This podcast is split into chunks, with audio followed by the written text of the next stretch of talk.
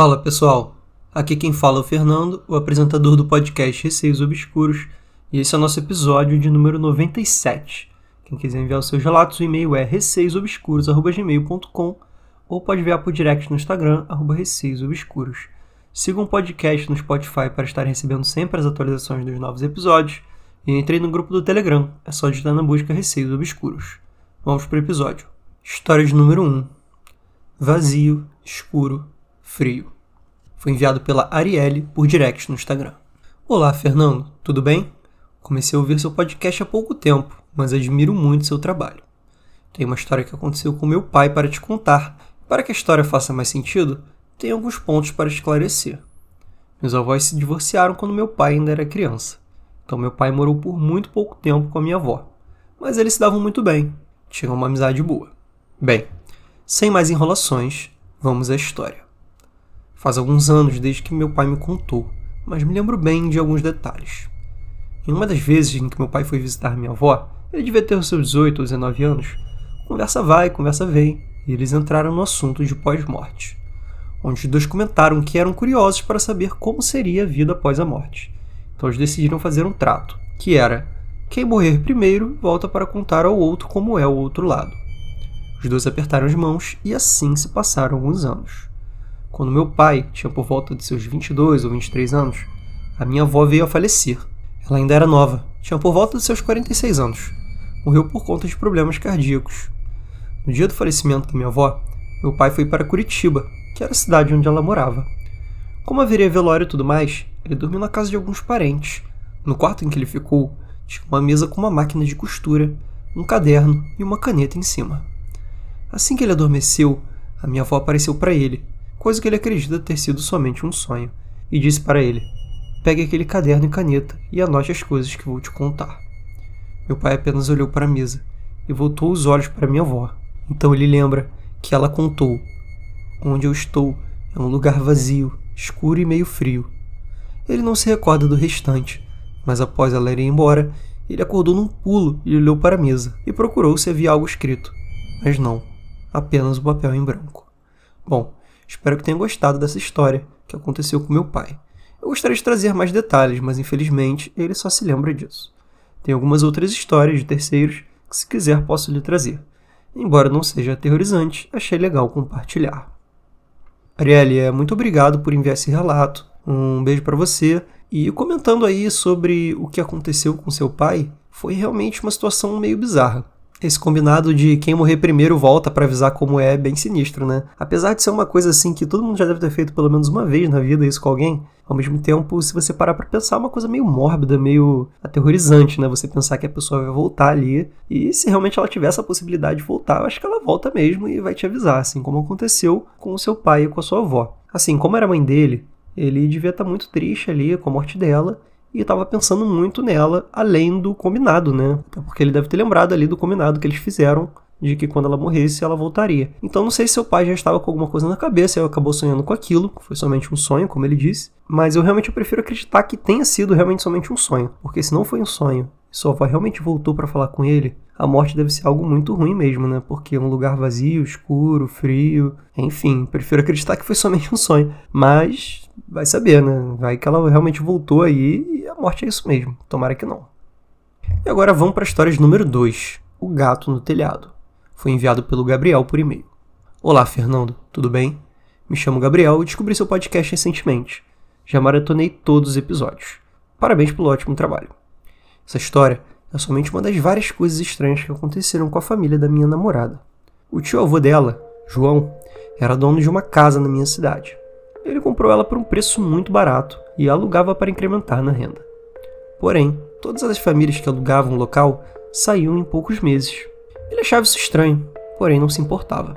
Afinal, a procura continuava alta e o dinheiro sempre entrava na conta. Depois de quatro famílias alugarem e ir embora muito cedo do lugar, João resolveu oferecer a casa para um pastor de igreja que ele frequentava. Explicou toda a situação e o pastor prontamente aceitou, dizendo: essas coisas não existem. Seus antigos locatários estão inventando histórias. Isso não afeta quem é seguidor de Deus. Depois de assinarem os papéis, o tal pastor foi morar na casa, e por coincidência ou não, ele saiu ainda mais rápido de lá do que as outras famílias. Quando questionado por João sobre o motivo de sua saída repentina, o pastor apenas conversou e inventou uma desculpa. Aquela foi a gota d'água.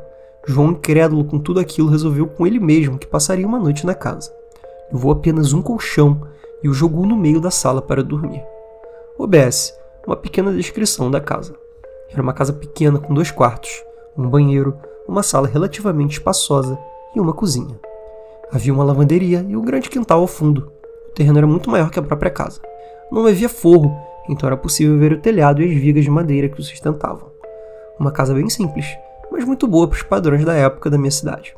As primeiras horas da noite se passaram sem problemas e ele dormiu tranquilamente. Até que durante a madrugada, repentinamente ele acordou e fitou no teto dois olhos brancos, apenas olhos e sem pupilas e íris.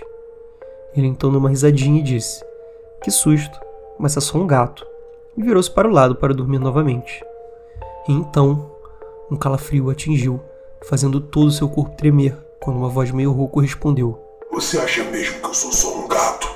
Eu não sou um gato, não! João se levantou rapidamente e fugiu, deixou tudo para trás, ficando na rua até amanhecer. Depois disso, ele finalmente vendeu a casa. OBS.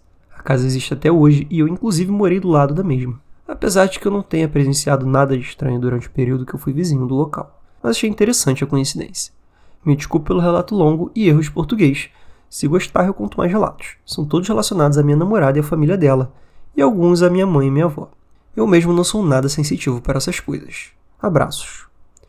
Gabriel, um grande abraço para você. Muito obrigado por contar essa história aí que aconteceu com o tio-avô da sua namorada. Eu achei a história sinistríssima, porque a princípio realmente parecia ser um gato mesmo, né? Aquele barulho no forro lá do telhado, os olhos ali, né? Beleza, ele falou: Ah, sou um gato, né? Ainda bem. E aí ele ouve a voz, né, meio rouca, respondendo ele. Cara, não é para menos que ele saiu correndo mesmo. Qualquer pessoa em sã consciência teria feito a mesma coisa. E uma prova maior ainda de que realmente tinha alguma coisa naquela casa é que quatro famílias foram embora rapidinho. E o pastor também, para quem ele alugou a casa, também foi embora mais rápido ainda. Então realmente todo mundo ali deve ter visto ou a mesma coisa ou algo muito sinistro para ir embora da casa assim tão rápido. História de número 3. A moça de vestido branco. Enviado pela Evelyn por e-mail. Oi. Encontrar um relato que, graças a Deus, não aconteceu comigo, e sim com o meu irmão. Desde já peço perdão pelos erros ortográficos. Meu corretor não ajuda muito. Era o ano de 2015, por aí. Era um dia normal, até o meu irmão insistir em mostrar para minha mãe a foto de uma moça que havia morrido.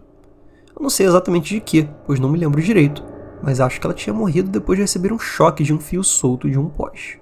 Mas isso não vem ao caso. Ele passou o dia inteiro procurando a foto da bendita mulher. Demorou demais, até chegar à noite. Nisso, eu e minha mãe estávamos nos arrumando para ir à casa da minha avó, quando meu irmão chega correndo da sala até o quarto, pálido, suando frio e ofegante. Minha mãe ficou preocupada e perguntou o que tinha acontecido. Ele disse que enquanto procurava a foto, sentiu um frio que congelou até a alma. Começou a olhar em volta e viu a bendita moça da foto, de vestido branco, e cabelos escuros, pálida. Olhava para ele como se quisesse algo. Ela estava do outro lado da mesa, enquanto meu irmão estava virado para frente do computador, sentado na escrivaninha. A mulher estava passando pelo lado direito da mesa até chegar nele. Nisso, ele sentiu um fogo enorme que deu forças para correr o mais rápido possível para chegar lá. Minha mãe foi até a sala e não viu nada, mas ele jura de pé junto que viu aquela mulher. Essa foi a minha primeira vez escrevendo para um podcast, então me desculpe se não for o que você procura. Tem alguns outros relatos do meu pai e também do meu irmão. Se quiser, posso contar. Amo seu trabalho, um grande abraço. Um grande abraço para você também, Evelyn. Muito obrigado por enviar esse relato. Pode enviar mais relatos também se quiser e comentando aí o que aconteceu com seu irmão, foi uma coisa aqui que eu já comentei, inclusive, aqui no podcast. Quando a gente mentaliza muito, a gente fala muito sobre uma coisa, a gente acaba atraindo. Talvez não necessariamente a mulher que ele tenha visto tenha sido exatamente aquela mulher. Talvez isso não tenha ficado tão claro aqui, mas às vezes ele viu uma outra mulher ali que acabou assumindo ali aquela forma da moça que ele estava tanto procurando lá da foto. Ou mesmo ele viu aquela aparição e achou parecido, acabou acreditando que era a moça da foto. Claro que tem chance de sim de ser a moça da foto, Ainda mais se foi algo que aconteceu por aí por perto, né? Às vezes alguma história aí da cidade que aconteceu perto do, da casa de vocês. Mas é isso, o ideal é não ficar pensando muito, não ficar falando muito sobre, porque às vezes pode atrair alguma coisa, né? Bom, galera, o episódio fecha por aqui. Quem quiser enviar seus relatos, o e-mail é receiosobscuros.gmail.com ou pode enviar por direct no Instagram, arroba Receios Obscuros. Um beijo a todos e até o próximo episódio.